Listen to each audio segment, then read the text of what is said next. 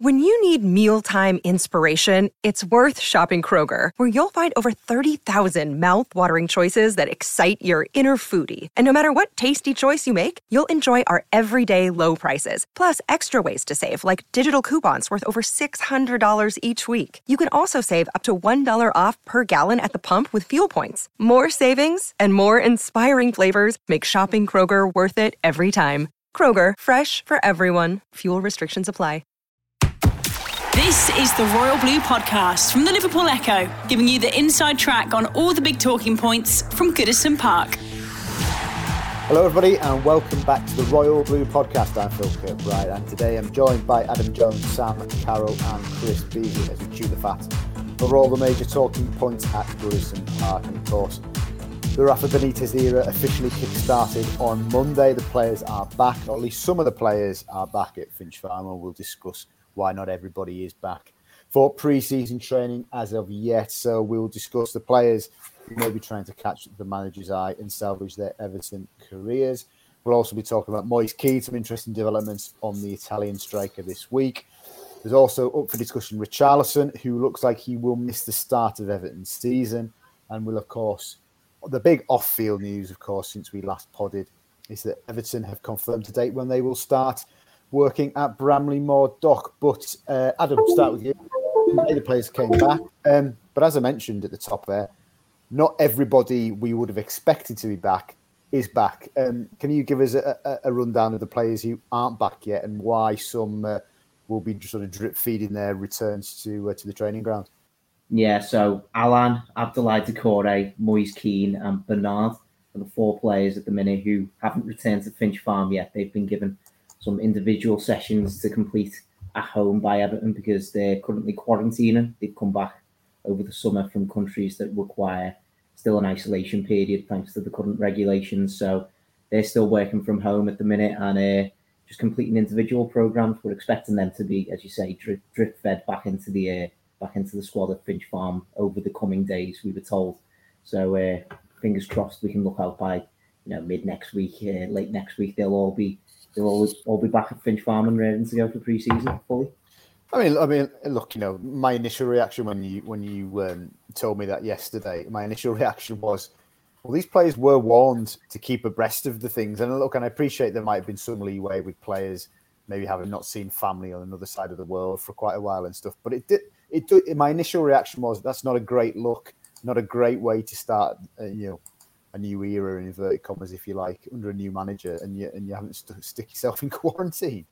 well, hundred percent, isn't it? Like I, I, I put the story out yesterday, and I had a lot of fans replying to me saying, "Oh well, why didn't they just come back earlier?" Then, which you know, it, it does it does strike me as a little bit of common sense, doesn't it? If you know you're going to have to quarantine coming back from uh, these respective countries, then maybe you should come back earlier. But you know, as as you say, we don't know the personal situations that, that all these players have been through. Maybe the way of visiting family and you know just circumstances arose that they just couldn't get back uh, until until a certain time. So we're not sure, but yeah, it's it's not it's, it's not not the best way to to start life under a new manager, as you say. But hopefully, you know, the first preseason game, for example, isn't until the twenty fifth of July, is it? So you know, Current, they, they currently we probably should currently, yeah. Currently, so yeah. The, the, you know you'd expect them to well be back and fit and ready to go for that for that first preseason game anyway. So hopefully it's not going to cause too much of a disruption for their preparations for the start of the season at least.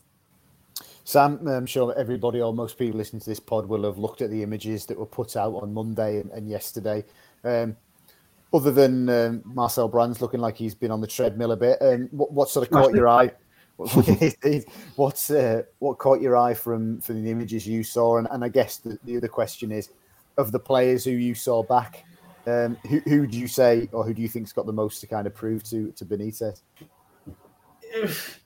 First of all, it was just mad seeing Rafa in his Everton gear, wasn't it? Talking to talking to Duncan, that was a surreal image that uh, will will take some getting used to. And even there was a picture of kind of Rafa uh, walking into the building with Gylfi Sigurdsson, and I was just kind of thinking, what a great one line it would have been if Rafa just went to him bet you didn't expect to see me here, did you?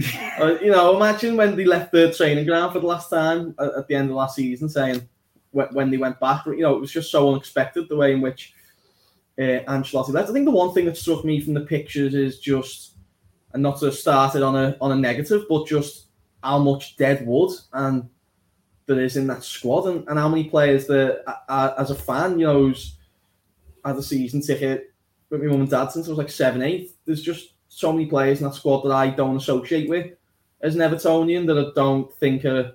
I know you can't say they're not proper Everton players, but they've just not really given us what what we want. And I'd say there's five or six senior players, you know, lads who were, who were playing first team football last season who probably fall under that bracket. You know, even if you include people like you know Fabian Delph, we all I think agreed at the time it was a good. It seemed like a savvy move, but it, it just hasn't worked out. And now you're kind of left with a player who has 12 months on what is probably a decent contract. And would anyone take that off our hands? I'd be surprised. We, we might well be left with him.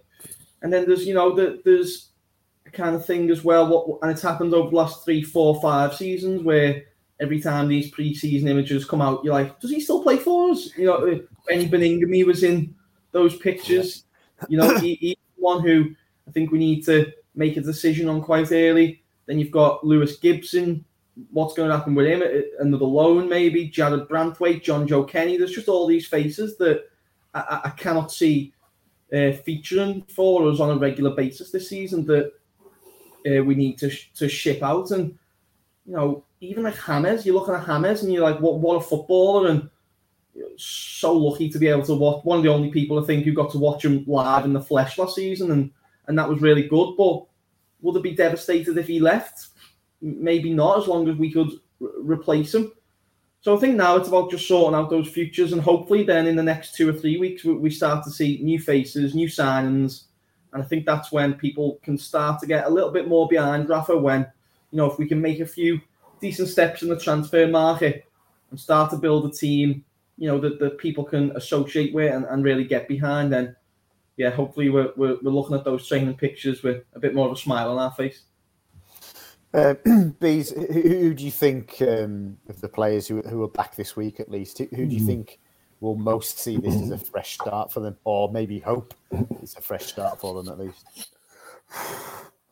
In terms of a, a, fresh start, I mean, how, how we actually look at it, and it, it, in very much ways, I mean, a fresh start sounds like it's, it's a positive, doesn't it? It's, it's like a, a, clean slate, but I, I, think, as Sam's already alluded to, um, it is it's a pivotal moment at least with with um, James Rodriguez, isn't it? Because we all know this is a player who has been signed three times previously in his career by Carlo Ancelotti, very much Ancelotti's man and the sort of the, player who would um, sort of get that um, perhaps um, indulging is perhaps too strong a word, but you know we would know what James' strengths were and would and would uh, tailor a team accordingly. Whereas I think, I think it's a fair. I think it's a yeah. fair objective, yeah. Chris. I think he. I think yeah. he was not, and as, as you say, not not not to the detriment of the team necessarily all the time, but to get the best out of James. Mm. was indulged. Yes, sorry, yeah. carry on. No, go on. And uh, whereas Rafa, who has also, you know, been been with him previously, I believe, at, at Real, Madrid, um,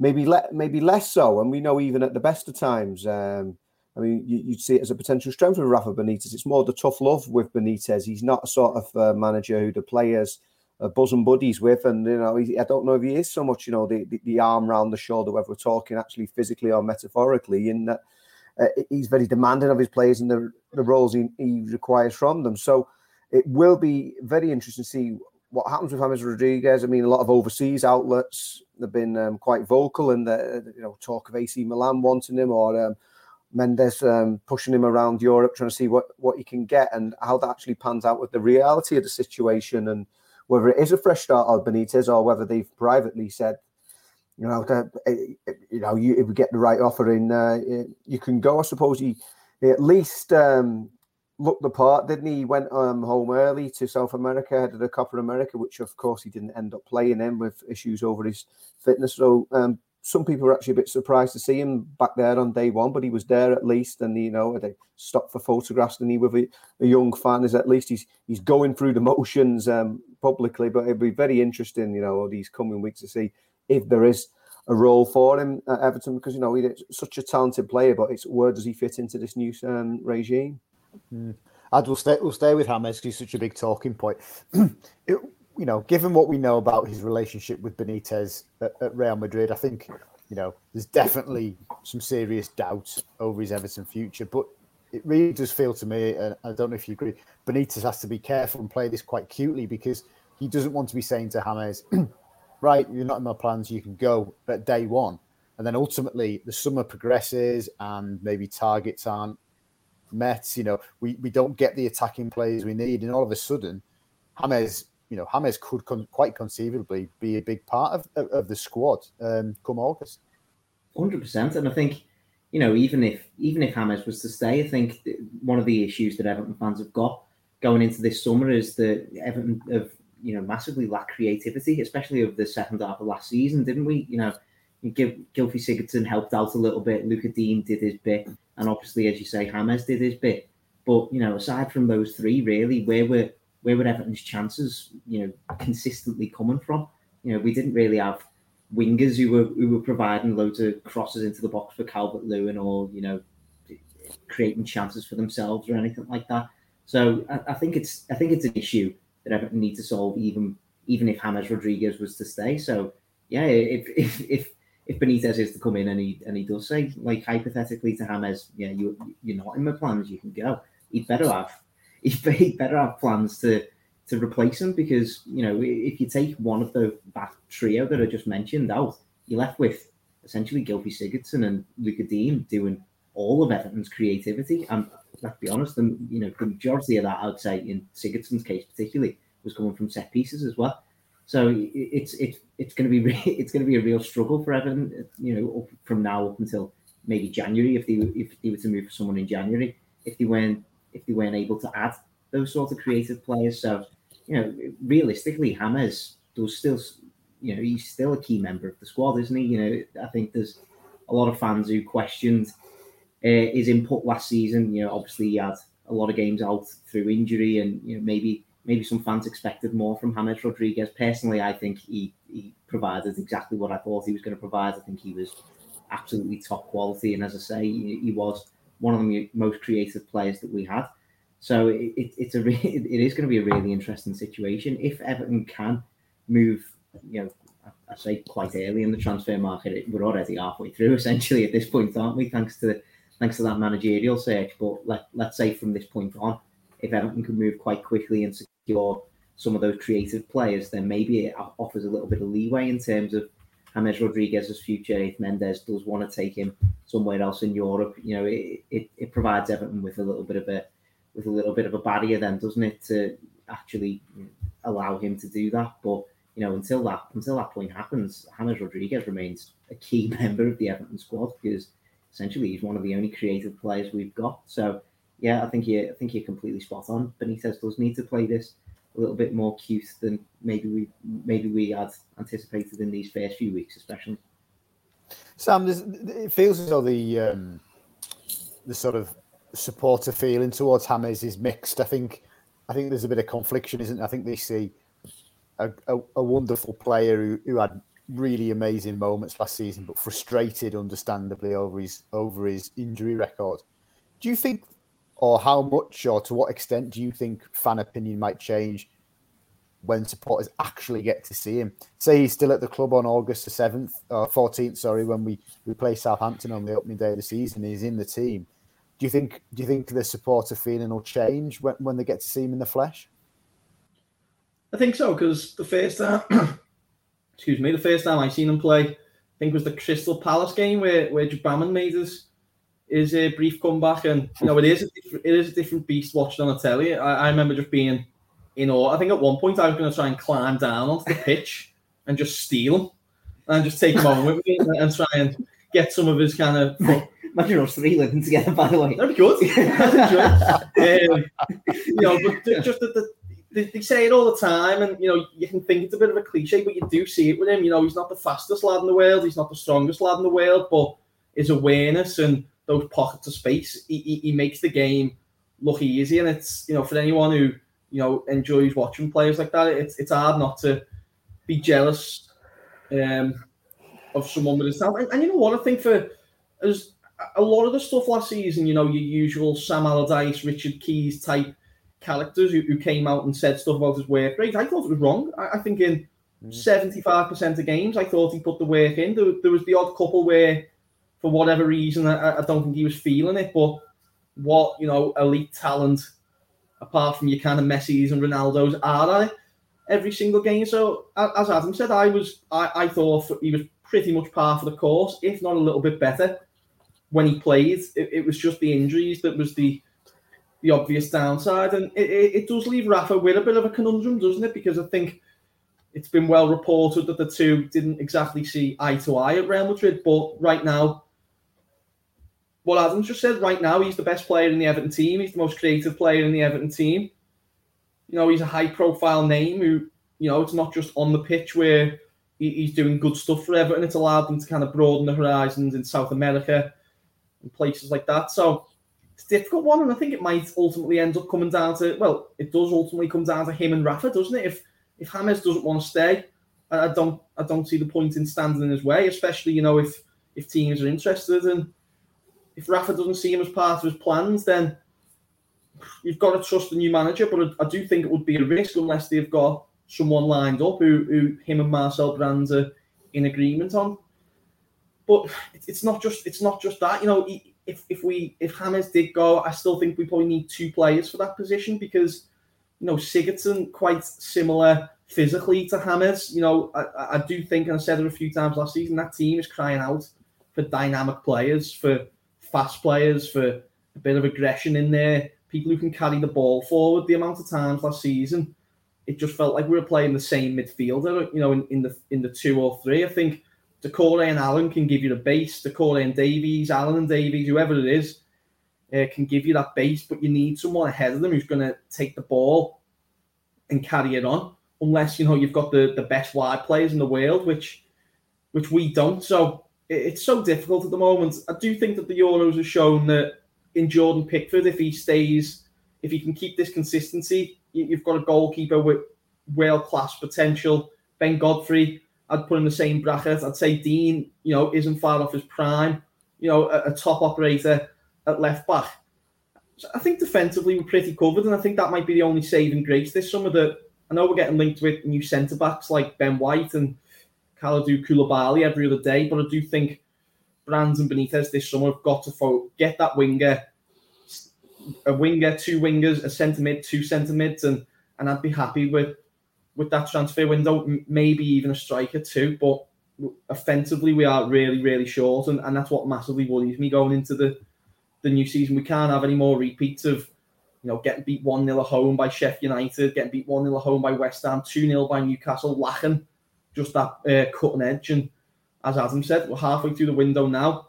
I think people would start to get restless if they don't see some new faces through the door in the next couple of weeks. But having said all that, we need a right back as well. It's just hit me, so.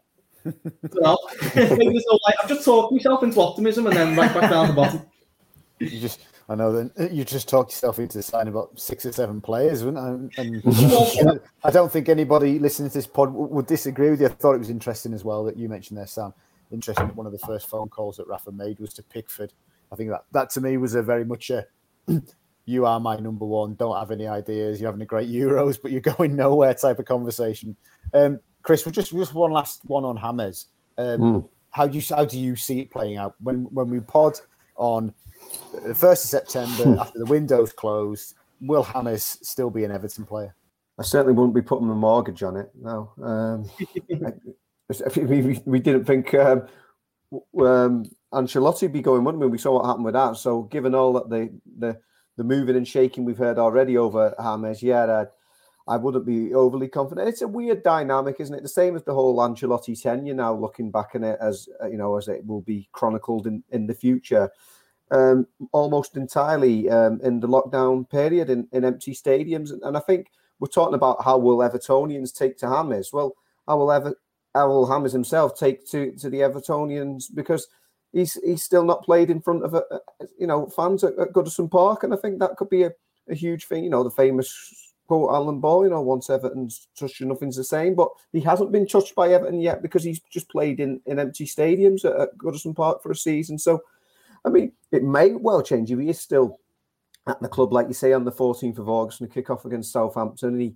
and he gets the Goodison matchday experience for the first time, you never know. That might even sort of turn his head and say, Whoa, these are, you know, a, a passionate bunch of supporters. And no, I've played in front of huge crowds at Real Madrid, um, Bayern Munich, but you know, this this is something special. This is something quite unique. You never know whether that might even end up playing a part. Perhaps it sounds romantic or idealistic, but he hasn't had the Everton experience as of yet. So maybe that could um, play a part. But no, um, it, it, given the past record with with Rafa Benitez and you know the, these murmurings that we are hearing, yeah, I, I, I certainly wouldn't.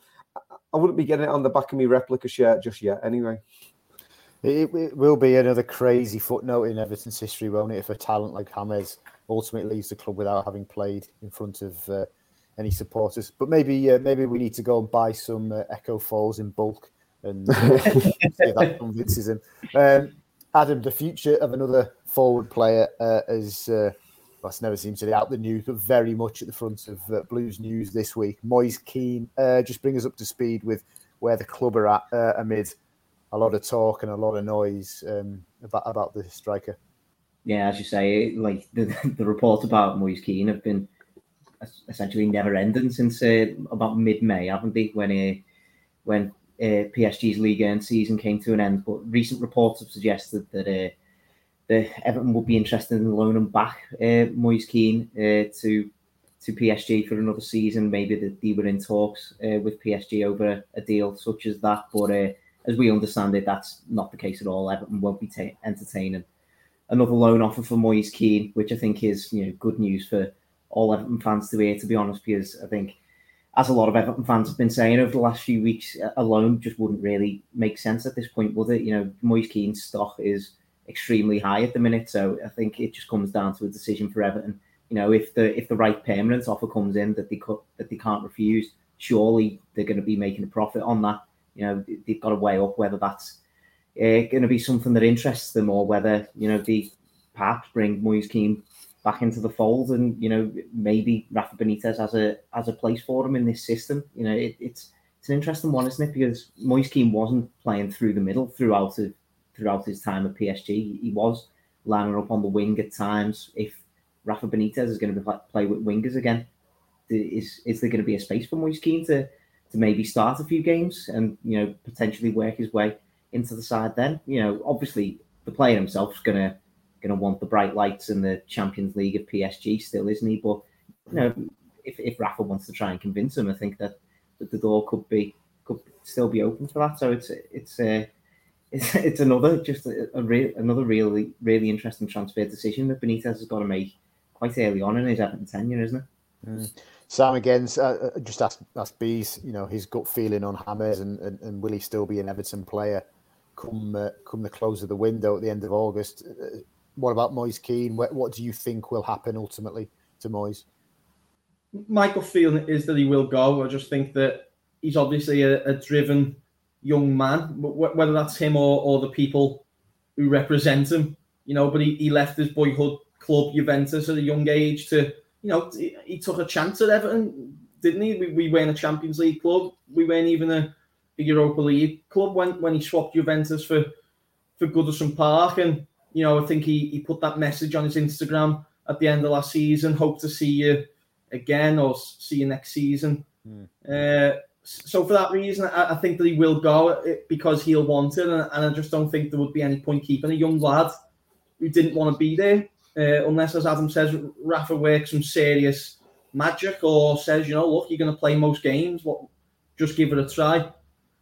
But I'm, I'm glad that Everton have kind of, you know, made the decision early to to say, you know, there's no point in, in my mind sending them out on loan again. It, it just appreciates the the value of him over another 12 months, you know, and on okay, he could go and score 40 goals next season on loan, and then you could maybe ask for more money, but at the same time, he could go and, uh, and flop. I think that we paid what 25, 27 million for him two years ago.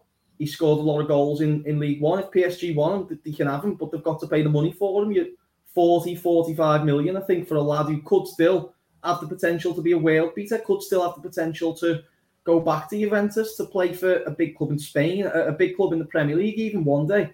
It, it maybe if he, he's honed a little bit more. So I, I wouldn't be, I'd be disappointed in the way it's worked out on a whole because I can still remember that day we signed him and it just felt so exciting that Marcel Brands had signed us a lad who, you know, seemed to be a, a first teamer at Juventus, seemed to be someone who who they rated highly. There was no buyback clause, there was no nothing like that.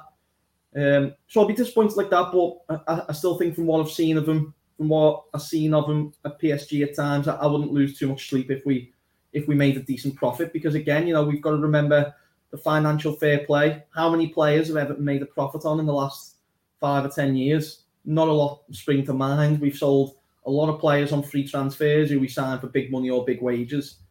So I, I don't think that kind of money could be sniffed at uh, this summer if the player wants to go.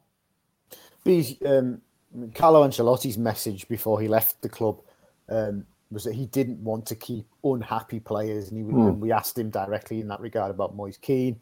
And so the message was, if he's not happy and doesn't want to be here, let's let's sell you. You mentioned earlier, Rafa is more a, a, a tough love manager. Mm. Could you could you see a situation where he would actually go? I know you're not happy, and I know you want to go to PSG, but you're staying. Yeah, in why, why not? You know, he's, he's Everton's player. He's contracted. I don't know how um, effective that would necessarily be because uh, I think Moise Kean could have a, a, have that sort of personality where he might he might sulk, um, just seem a, a, moody young man at, at, at times. So yeah, if Rafa, if Rafa thought that that was you know, the best option for Everton, of course, of course he, he could do that. And I don't think that Everton should be held to ransom by PSG. You know, at the end of the day, we're talking about the world's richest club here. I mean, yeah. they, they, they play these huge.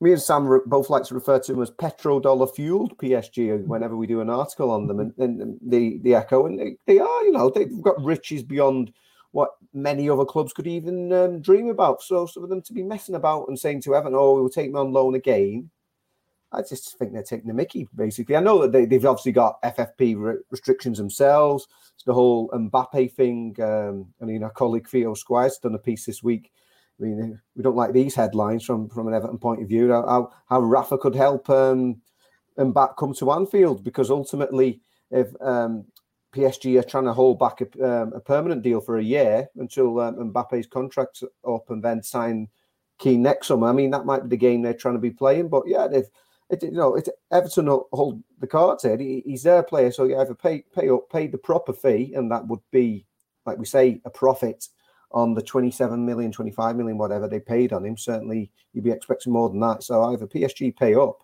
or he can go somewhere else. Somebody else can pay the, pay the amount. Um, don't want another a, loan for, uh, at all. So if, if if if no permanent offer is coming, he's got no other um, choice in my book that he's, he's got to come back.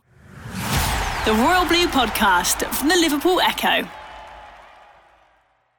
Speaking of young forwards who Everton are keen to, uh, well, in this regard, certainly keen to keep, but mindful of uh, his emotions and, and, what have you, Adam. Um, I think maybe to the surprise of a lot of supporters, Everton have relented and agreed that Richarlison go, can go and play in the Olympics, which, as we all know, puts his um, inclusion for the start of the Premier League season very much at risk, if not almost certainly he will miss at least the opening game. Um, were you were you surprised to, for, to hear that news this week? I was a little bit, to be honest, because Richarlison.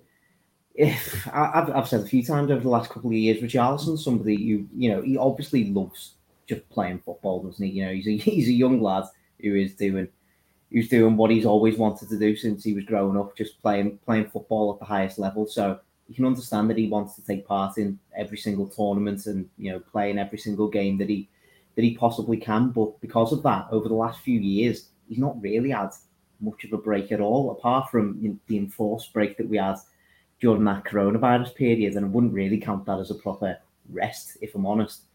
Uh, that's that's really been the only break that he's had because he's been in, involved in like Copa America tournaments. He's obviously at the Copa America now, isn't he? And he's going to be going essentially straight from there to Japan to take part in the Olympics this summer. So I think that that would be my main overriding concern about him is that he's had almost three years of consecutive football, and obviously for a, a, young lad, he's he's got he's got the physical attributes that mean he can probably cope with that uh, for the time being. But you know, you do when it's going to be such a such a packed Premier League season next season. Obviously, we're hoping to be involved uh, as long as possible in as many cup competitions as possible as well. We want we want to have you know about 50 matches, let's say next season. You know, is is is is that going to then take its toll on Richarlison uh, at some point through throughout the campaign? Maybe when we get to the Christmas period, when we've got game after game after game, is he going to be able to take part in all of them? I think that's that's the main question that that would sit with me. I mean, as I say, it, it's it's nice that the player has got what he wants in this sense because I think it, it, it was a very it was a very interesting conundrum that Everton were left with really because you know Richarlison he's a player that you that you want to keep happy, isn't he? You know he, he is one of Everton's best players, and you don't want him to be playing those first few games of the season disappointed. At least if he gets to go to the Olympics, I think the Olympic finals on August the seventh, isn't it? Uh, so perhaps maybe at the start of September he'd be available. Maybe maybe for that last game in August, like pushing it uh, for the away game to Brighton. I think it is. It'd be he'd be pushing it for that last game, but you'd probably be looking at the start of September that he'd be that he'd be back. He's he's missing three matches, so if in my head, if Ever, if Everton can't deal with Richarlison for for three ma- without Richarlison, sorry, for three matches, then there's there's a much wider issue there, really, isn't there? Especially when we've got a transfer window coming up, we want to be signing these, as Sam said before, dynamic, you know, attacking players. If one of them can't step up for the first three games of the season and do a job for us, especially when we've been handed, you know, what in inverted commas a favourable start to the season, you know, it's it's probably a, a best case scenario that we could have possibly had for Richarlison to go and take part in this tournament. But if, if the decision was down to me, I probably wouldn't have let him go, to be honest. But he's the decision seems to be made now. Richarlison's going to be happy about it, so uh, let's let's just hope that he can come back and, and give us all for Everton. So I think the question is from what Adam said. Then something that I would just uh, sprung to mind there was, you know, Adam saying, you know, if there could be something wrong if we can't cope without Richarlison for the first couple of games or what have you. But ultimately, the first couple of games come before the transfer window shut. Everton, you know, traditionally uh, have, have often done business late. It's even more likely this summer because the new managers come in and the Euros has, has, has delayed a lot of a lot of business. I mean, conceivably, the players, the players, the wide players, the attacking players that Rafa Benitez wants to sign may not be at the club, you know, for the opening game the season. So we could be down a Richarlison and still still awaiting the arrival of, of the cavalry, so to speak. Yeah, it's a, it, it could it could be a tough one.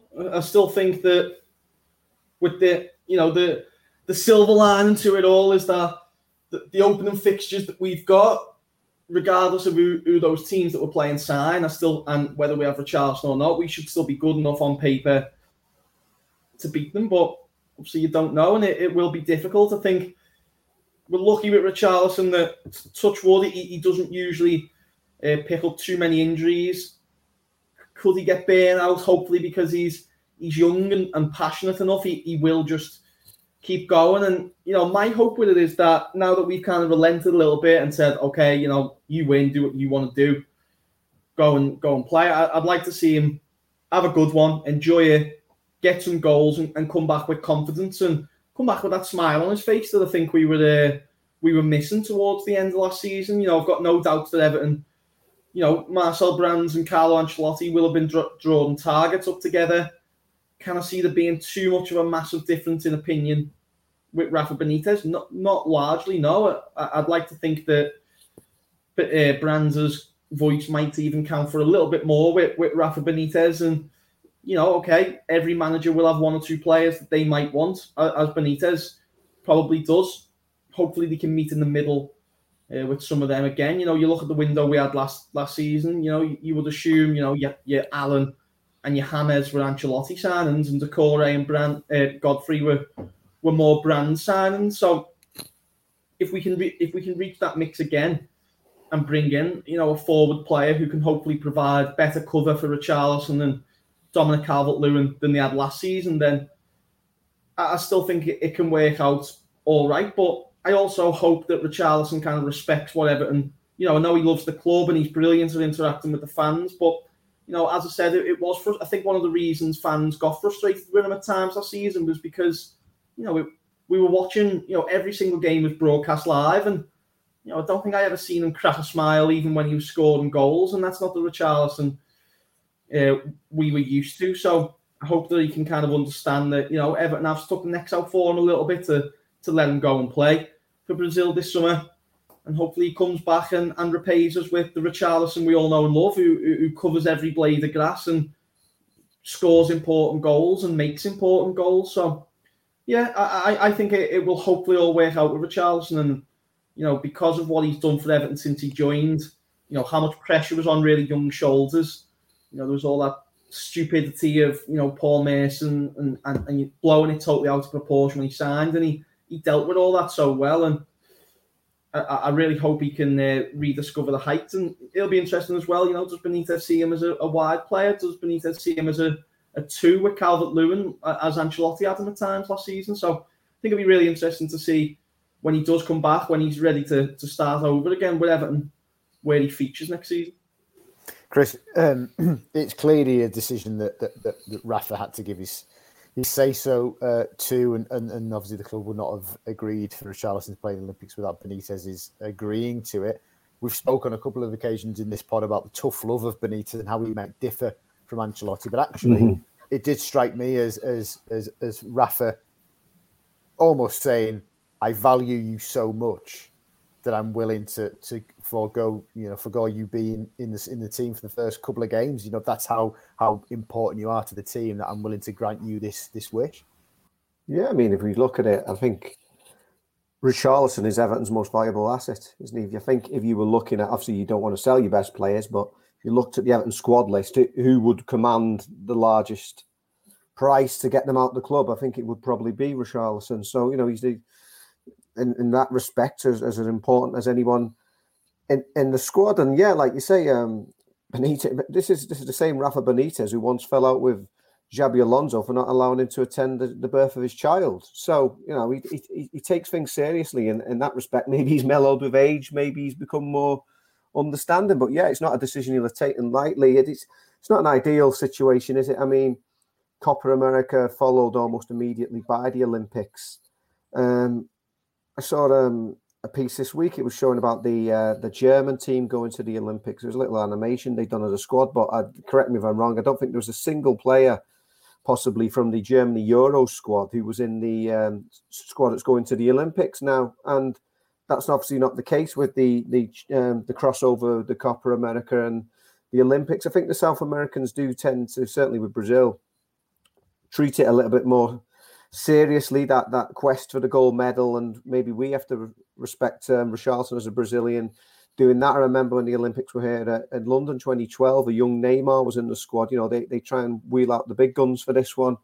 So whereas some of the other nations would probably go with the the younger, lesser known, less tried players for, for Brazil, it is it's it is still a real big thing. But yeah, if, if for obviously Benitez would entirely been consulted on this, and yeah, it was a big call for him to make. So he, he, I hope, like we say, keep keep the player happy. I mean, I mean, it's only speculation coming from overseas, but the Daily Mail have carried an article today where they've even talked about Carlo Ancelotti uh, ringing up Richarlison and uh, potentially talking about moves to Real Madrid, which you know, so, all oh, sounds a bit up.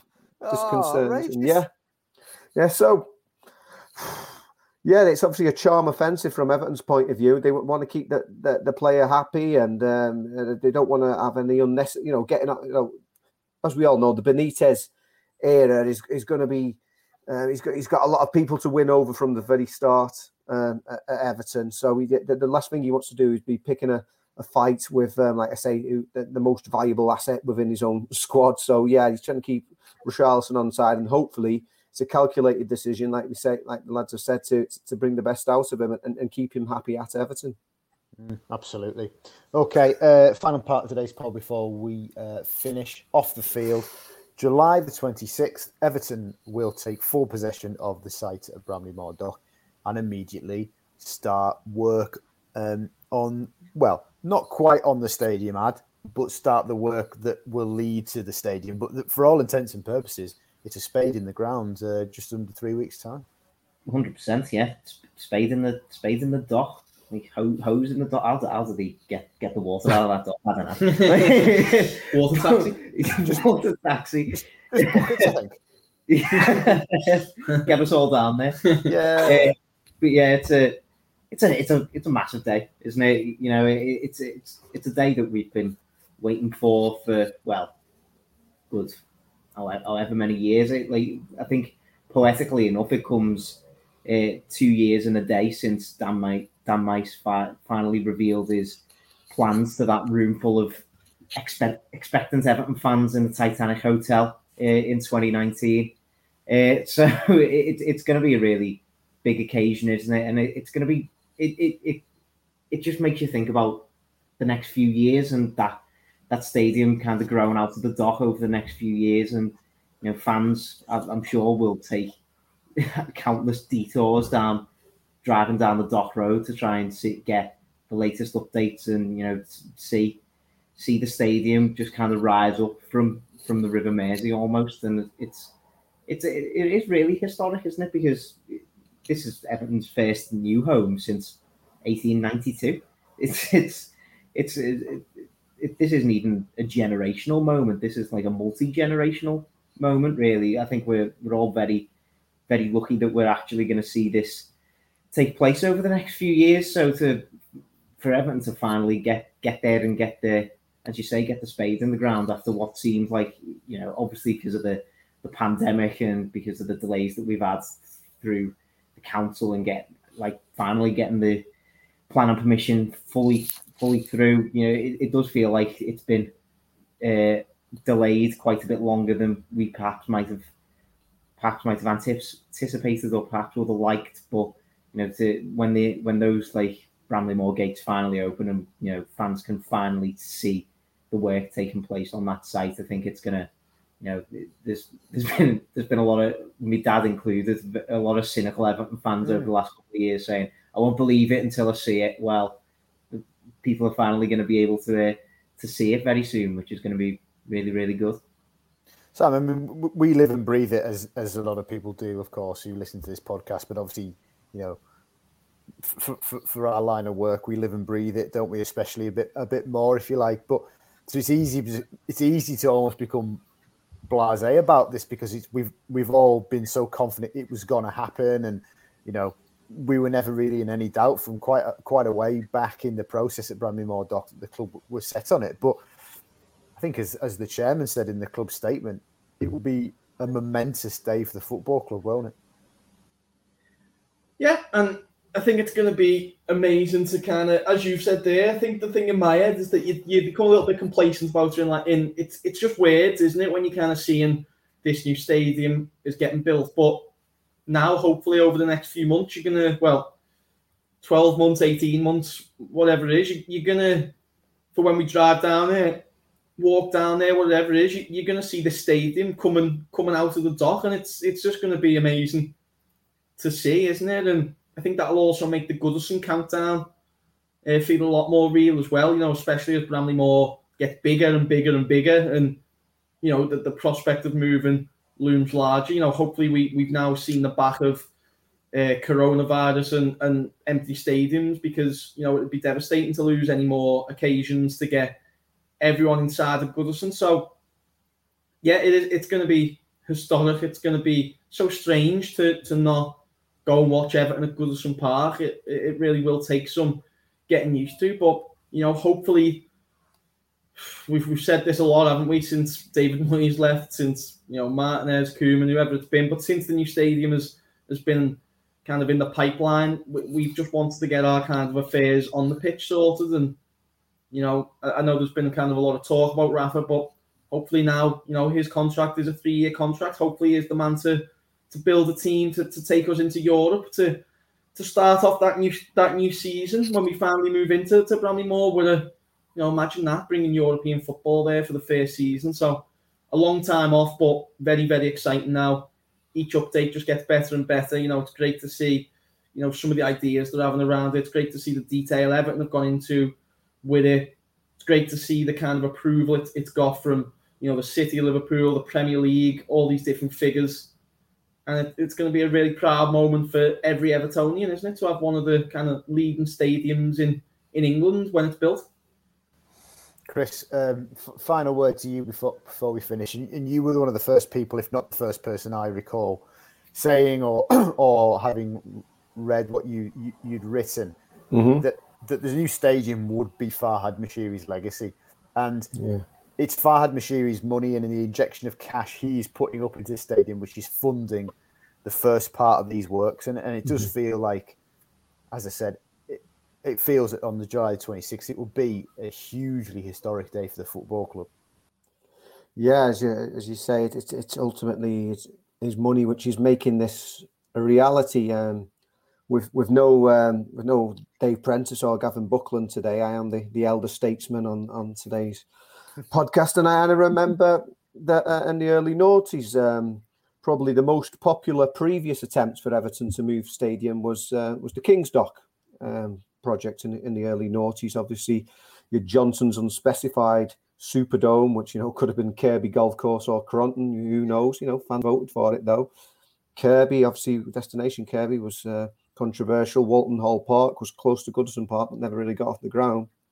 So King's Dock was a, a, previous opportunity to have a waterfront stadium on the banks of the Mersey, and um, I think something like Everton's failure to um, to put up a, a, around thirty million. You know what you'd you'd spend for a, sort of average first team player in his prime now. Um, so whatever those those figures were at the time. It was a very small amount in obviously what we're talking now. Um, almost two decades later, and um, that was seen as the, the, a missed opportunity of a lifetime for Everton. Um, obviously, that became the Echo Arena. It was built there, a fine indoor arena for for the city. But you know, Evertonians f- felt that they they missed that opportunity to have a stadium as part of the city's iconic skyline. And as, much as I'm sure that would have been a fine stadium, it's not going to compare to this one, which is going to be built now. It's almost like Evertonians have endured so much pain for so long over this. It will be the best thing come to those who wait because with Meis' team and the, the, obviously the iconic design with the, the combination of the brickwork, um, sympathetic to the dock surrounding, combined with the modern glass sort of um, finish on on the um, the roof, it's going to be it, it will be you know a, a truly iconic stadium, and it's going to be different than those sort of identikit stadia which were built, you know, a, a generation ago when we had those first lot of new stadia. Um, said that people have, have been doubting if it's even going to be built, whether it's been our work colleagues, whether it's been fans, people like Adam's dad who wanted it to be built, or maybe people who didn't want it to be built. Um, people have doubted was it ever going to be getting off the ground. You know, Everton, they do this, they do that. They they'll never get it done. People have said that and been been cynical. And again, some even Blues will go, "Oh, that's typical Everton. They won't do it." But yeah, Moshiri's had the vision, and he's also um, had the means to to get this off the ground. I mean, we've all got question marks about his ability to pick managers, and from a footballing point of view, but he's a hugely successful businessman. And from the business point of view, he's got this absolutely spot on. I mean, the, the amount of checks, I mean, you know as much as anyone, Phil, that the, the diligence that has gone through with a number of people at the club to making sure that, that you know that this got over the line. And as we we've said already, it's not straightforward because you're building on the dock. So it will be a few more weeks, few more months afterwards until you actually see that physical structure emerging in terms of the, the stands because you, you, can't just build on a dock, can you? But um, yeah, just just when that moment comes, like I said, to, to hand over the keys and um, Everton actually on the site from the, the 26th of July. And we've also got to remember, before we finish, a couple of those major hurdles that's also been overcome in terms of the global pandemic. For the first time in 130 years, we've had top flight football without any fans. That could have jeopardised the project, and perhaps even more so long term. European Super League, those um, half a dozen clubs from England, a dozen across the continent, they were willing to just throw sport and integrity out the window. The rest of you can all wither and die. We'll go off and join our circus, and you're not invited. Could Everton have built a 52,000 stadium to have a rump Premier League? You know, with Everton battling it out against, you know, Newcastle or West Ham for the title? It would have been a serious doubt there. That could have jeopardized the project, but it's uh, overcome those two big obstacles there. So for it to be handing over like the keys said 26th of july to actually start the project it's you know you can't underpin you can't underestimate that it's absolutely massive well what a tub thumping way to end the podcast that was brilliant really good. Yeah really pleased. I also we need to check but i take it they didn't find any uh, unexploded world war ii devices they were looking for the other week so, uh, I'm, just hoping the bats are all right phil. I think the bats are okay then then i'm yeah. fine yeah, I think they will. Maybe maybe we'll adopt one like uh, Crystal Palace have the eagle at start. Bramley-Moore bat. uh, good stuff, chaps. Thank you very much. Really enjoyed that. Thanks for your opinion and your insight. Thank you very much for listening. We will be back at some point next week. Uh, maybe we will have been able to digest uh, a Rafa Benitez press Rafa Benitez hmm. press conference. We were expecting one this week, but I think maybe we may have to wait until next. But we will see and keep you updated on that. Okay, thanks for listening. This has been the Royal Blue Podcast. You've been listening to the Royal Blue Podcast from the Liverpool Echo.